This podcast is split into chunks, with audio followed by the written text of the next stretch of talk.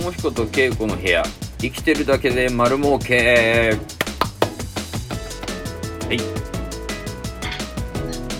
30代40代50代の働き盛りに送る。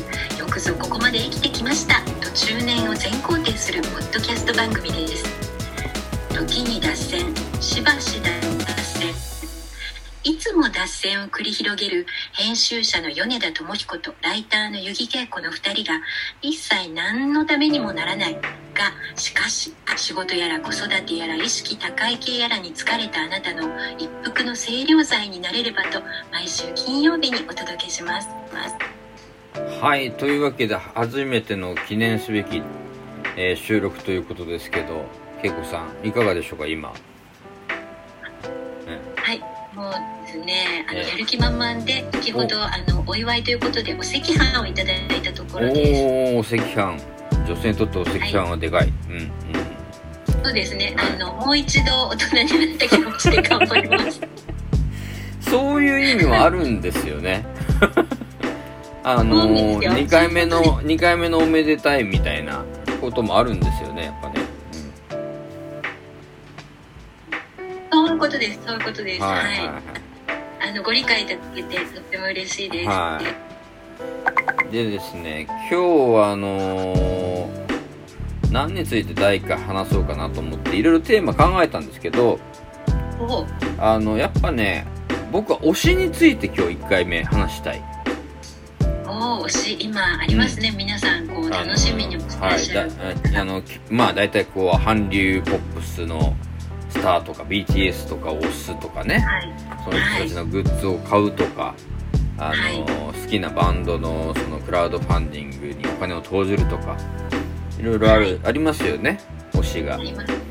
であの僕らあの中年ですけれども2人とも独身ということで。あら残念。うん、ということであの推しがある生活っていうのは豊かなんじゃないかなですよね。なんかこう人生を並走している感じでこう生きがいになるなりますよね。毎日楽しいですよ、ね。そうそう、毎日楽しい。で、あのー、あ、恵子さん何、何、推しじゃありますか、今？そうですね。私のあの推しはいやあのここからファイン近くの,、あのここからファインの店員の方ですね。推しは。すごい、は、半径2メートルの生活感出てますね。はい。どんな感じの人なんでですすかね。あのはい、あの私、えっと、今人生の生きがいは何ですかって聞かれたらココカラファインのポイント5倍デーですって答えてるんですけども えあの5のつく日がですね、はいあのはいココカラファインのポイント5倍デーでええ100円のものしか買ってないのにあたかも500円買ったかのようなポイントをくださるという。神のようなありがたい日なんです、はいはいはそうなんですで、うん。私がいつもいつも5の倍数の日を、もうすごい楽しみに待ちながら暮らしているにもかかわらず、ちょっとこう気がせきすぎて、うん。あの4日とか5日じゃないのにまだ4日なのにうっかり「あポイント5倍点じゃない行かなきゃ」と思ってお買い物に行って、うん。あれ？お店の人がレジで「ポイント5倍点ですよね」ってなんかいつも通りのポイントがつくので「あれ?」って言ったら普通は「あーすいませんあのポイント5倍ではあの5の倍数の日なんで今日じゃないです」とか言われてうん。こう列の自分の後ろに並んでる方とかの前で「はあ恥ずかしい」ってなるんですけどうんその一人だけもう神のような方がいらして。はいはい。そっとなんかポイント5倍で5日10日とかってあの書いてあるチラシをそーっと見せてそーっと指さしてくれるっていうすごい優しい方がいらっしゃいまして。ではいなんか名札がついてないのでうん。なんかお名前がわからないんですけども、いえいえ。愛してます。私は推してます。あ、欲しその人と会うのが、まあ、あ、ある意味日常の喜びというか。そうですね。まあ、うもうまずあのポイント5倍でだっていうだけポイントの方かよ 浮き立つんですけれども、ポイントがた、な、何よりポイントが先に立つと。うん。うん。そうですね、ええ。やっぱりまあそこはだって100円しか買ってないのに500円分のポイントまあがられるわけなんで、まあまあ、それはすごいですね。えはい、むしろなんかポイント5倍で以外の日には買えない体にもうねなっちゃってるんですけれどえなもるほど。生活感がありますね、いきなりね。うん。そうですね。まあうん。すいません。あの一応プチセレブっていう感じのキャラでいきたく いやいやいやいやいや、現実を、現実を吐露していきましょう、この番組は。はい。現実を現実を吐露して、あの、プチセレブとかですね、なんかそんなこと言っちゃダメです、はっきり言って。うん。なんかそういううさんくさい感じええ。で行けるとこまで行ってみていけるとこまで行くんだけど、まあボロが出ちゃいますから。はい。はい。そうですね、ええ。まあ、じゃあ最初からということでいきますと、うん。だってねなんかこれだけこうひみんな自分のことで精一杯でいや、大変な時代です。持つことがね、うんそうですよねはい。難しい昨今、うん。その方は私が列の後ろの方たちに対して恥をかかないように、うんスッとこのチラシを出して指さしてくれるってう優しすぎませんか？ん。いやー、なんか心温まるというかな。うん。ですよね。そういう感じしますね。あのもう生涯をしたいと思います、うん。言いたいことも言えない世の中じゃポイズンっていうね、そういう感じですけど。うん。そうですまあ、この歌を歌うと、もう、あのー、平成生まれの人はついてこれないらしいですけど、あそうなんですか？はい。ついてこれる来れる人だけ来てくれればいいんそうですね、この番組はそうですね。はい。そうですよねはいじゃあ、私の推し言いましょうか。かんないああお願いしますあ、ちょっと、恵子さん、あの、音声がブレてますね。はい。あそうですか聞こえますか？はい、はい、大丈夫です。あの、首を振るとブレますね。あの、動きが大きい方なんですけど、ええちょっとムチ打ちになった気持ちで頑張りたいとはい、思います。はい。あの、僕の推しはですね、最近 Tik、TikTok、TikTok って言って、あの、恵子さんに、あの、なはいそれは英語風ですねってちょっと言われて、あのあ、TikTok って最近言い直しました。あ、ちょっとベタですけどもね、ええ。そちらが日本の方 TikTok って英語でははい。まあ多分発音するんですけど TikTok でいいです。あの TikTok よく見てんですけど暇つぶしに。はい。あのその中にねどこかな商店街に住んでらっしゃるはい。あのおじさんがいてですね。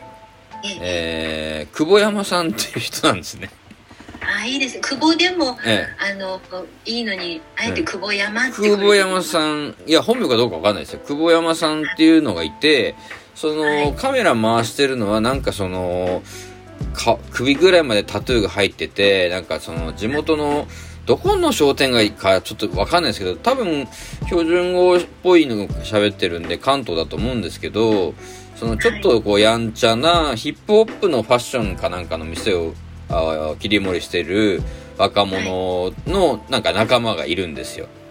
で、そのお、えっと、その商店街で寝泊まりしてる久保山さんに、いつもビールとかお寿司とか差し入れするんですね。で、その、はい。高いですね。そうそうそう、なんかその、やんちゃな方々と久保山さんの温まる、こう、心温まる友情が TikTok でいつも繰り広げられるんですけど、そのええ久保山さん、とにかく可愛い おじさんなんですけど、可愛い。とにかくなんかあの可愛らしいんですよ。あのあの大体いつもその寝床であるその寝袋をこう引きずりながらね移動とかしてるんですけど 普通に、あの、あれですね、ホえ。えームレスし、ええ。あの、ね、お姿ですね。はい。ええ。それでなんかね左手に軍 軍手をしててあのそのやんちゃな子がですね久保山さんタバコどうやって消したんですかとか言ったら手とか言ってその軍手で タバコの火を消したりとかするそうショートコントみたいなね動画がいっぱい上がってるんですよあの、久保山さんはおいくつくらいの方なんですか？久保山さんはまあ50代半ばぐらいですかねあ、割とお若いんですね。多分若い。い若いですねであの久保山さん朝「おはようございます」とか言って久保山さんちょっと後ろ向いてもらえますかとか言うとあのはい。あの後ろの襟のところにゴムゴムゴム紐がこうぶら下がってるんですよおそれでゴミも。ゴム紐は何何ですかとか言ったら「いやー」とか言ってまあそのやんちゃな子が外すんですけど久保山さんにはこだわりがあるんでしょうねそのゴム紐を背中にまたつけるんですよ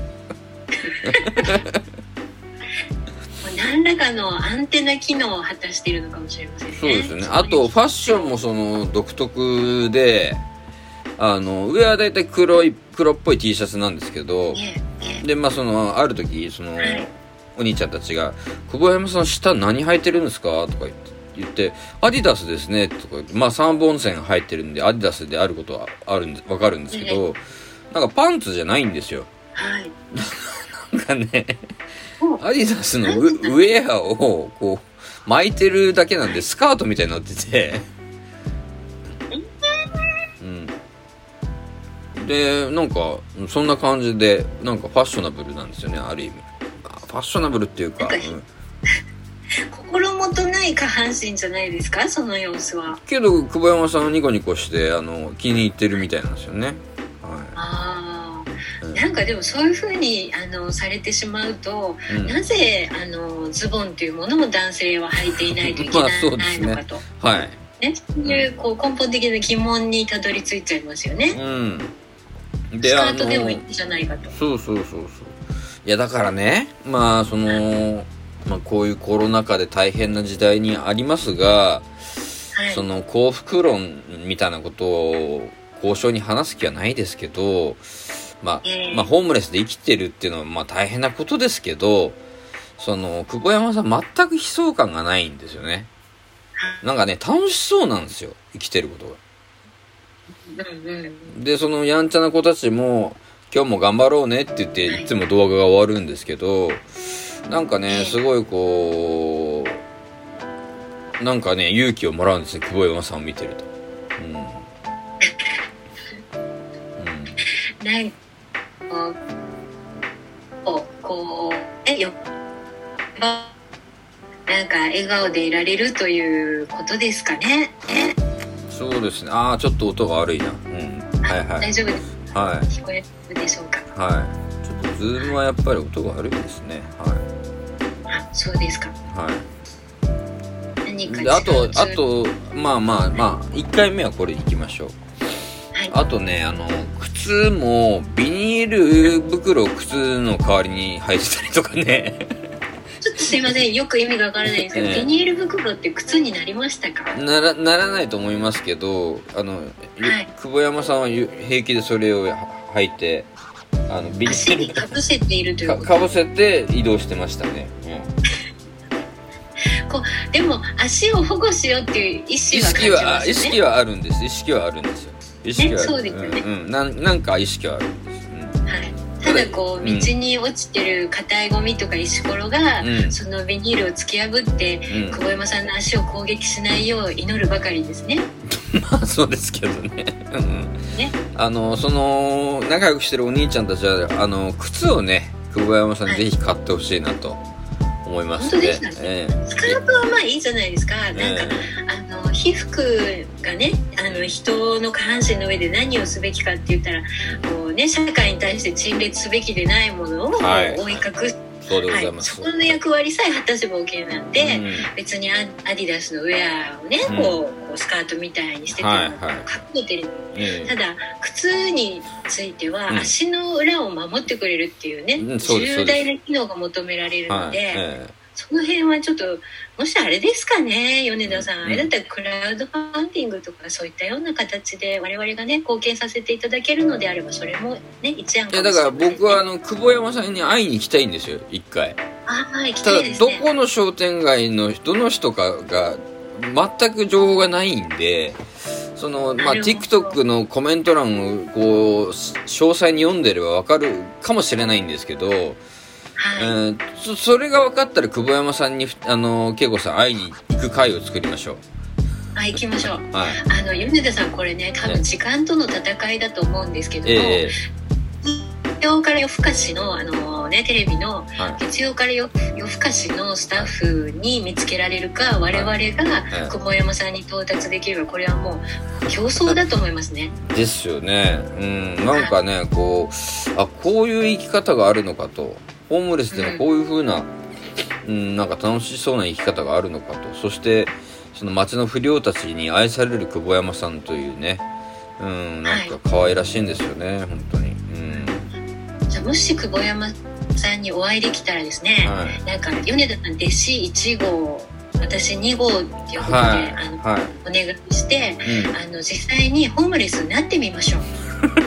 いやそれは恵子さんと飛躍飛躍しすぎだと思いますけど。まあまあまああの一晩付き合うとかそんぐらいだったらいいと思いますよ、えいやいや全然。まずあのホームレスね一晩体験から始めて、うんもしあのもしですよ、うん。現状の生き方よりそちらの方が笑顔でいられるっていうことであれば、うんそちらを選択すべきかもしれませんいやそれはね一度きりそれはまあちょっとあれですけど。まあちょっと久保山さんに会いに行ったらうちあのスリッポンとか余ってるんであのスリッポンとか渡そうかなと、あとお酒とタバコをねたお寿司かを渡しに行きたいですね。はい。ああいいですね。ねあのそうですね。私はじゃああの来たるべき冬に備えるという意味で、えちょっとあったかめの毛布とかああいいですね。はい。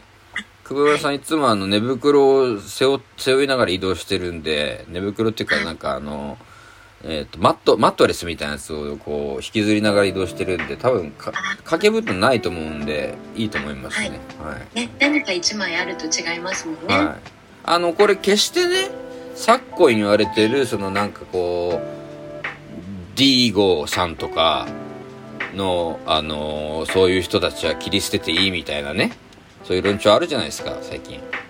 はい。あれあれじゃないですから僕らは、うんそうなんですよ。全く違いますから、ねね。は、はい。い何あのそこかこの生きにくい理由をね笑顔で生きるための何か学びをいただけるかもしれないとそれは思ってますからね私たち。ある種久保山さんがある種の悟りを開いてるかもしれないですしまあそれは単なる天然なんだと思いますけどなんか学ぶところもあるんじゃないかなというふうなところで、あの僕の最近の推しは久保山さんというところでした。あのーあとはですね、まああのーライフワークであるグラビアアイドル研究家という部分もあるので、それもまあ発表はしたいんですけど、今回は久保山さんの件でいいですかね、じゃあね。次回にして。そうですね、ええ。もうあの多分このあの今回あの初回聞いてくださった方たちはもう頭の中今久保山さん。のこといると思うのではい。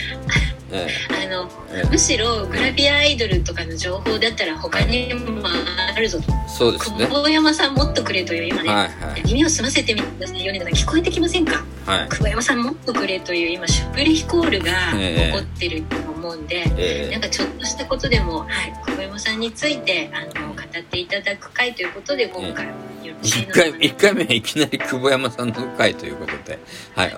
お推しというよりも久保山さんについて語ってしまいましたね。はい。そうですうんあそうですねあのでも多分最強の推しピープルなんじゃないでしょうか今久保山さんがそうですね。あのー毎日動画見るの楽しみにしてますんで、本当に。その街の。い毎日アップされるや、毎日アップされないんですけど、街の不良が、あの、気気が向いた時に、あの、久保山さんを撮影して、あのーなんかお寿司渡したりとかしてるんで、はあそうなんですい。で、あの、そうなんですよ。久保山さん結局ノマドなんで、ずっとそこにいるとは限らないから、あ最近何してたの？みたいな話もあるんですよ。しばらく姿が見えない日々もそう、あると。そう、そうなんです。だから毎日は撮れないんですよ。うん。なるほど。公園で寝てたりとか商店街で寝てたりとかいろいろやっぱ移動するんで。はい。はい。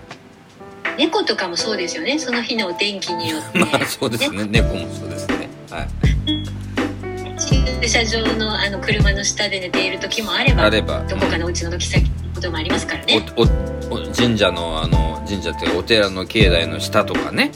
ねそういうところそうですよね。言いますからそれとまあ似似たような生き方かもしれないですね。はい。ね。関東近県のどこかにこう久保山さんを探せないエリアがある、うんということですよね。なのでこの放送を聞いた人で久保山さんのことを知ってる人たち情報をねあの、はい。メールでも何でもいいんであのはい、僕僕らのあのツイッターとかああのググググってもらって米田智彦で出てきますからもしよかったらあの連絡くださいと。いう感じではい、じゃあ生きてるだけで丸儲け第1回は、えー久保山さんの回でした。はい、はい、はい、ありがとうございましいい仲になりました。ありがとうございました。た。はい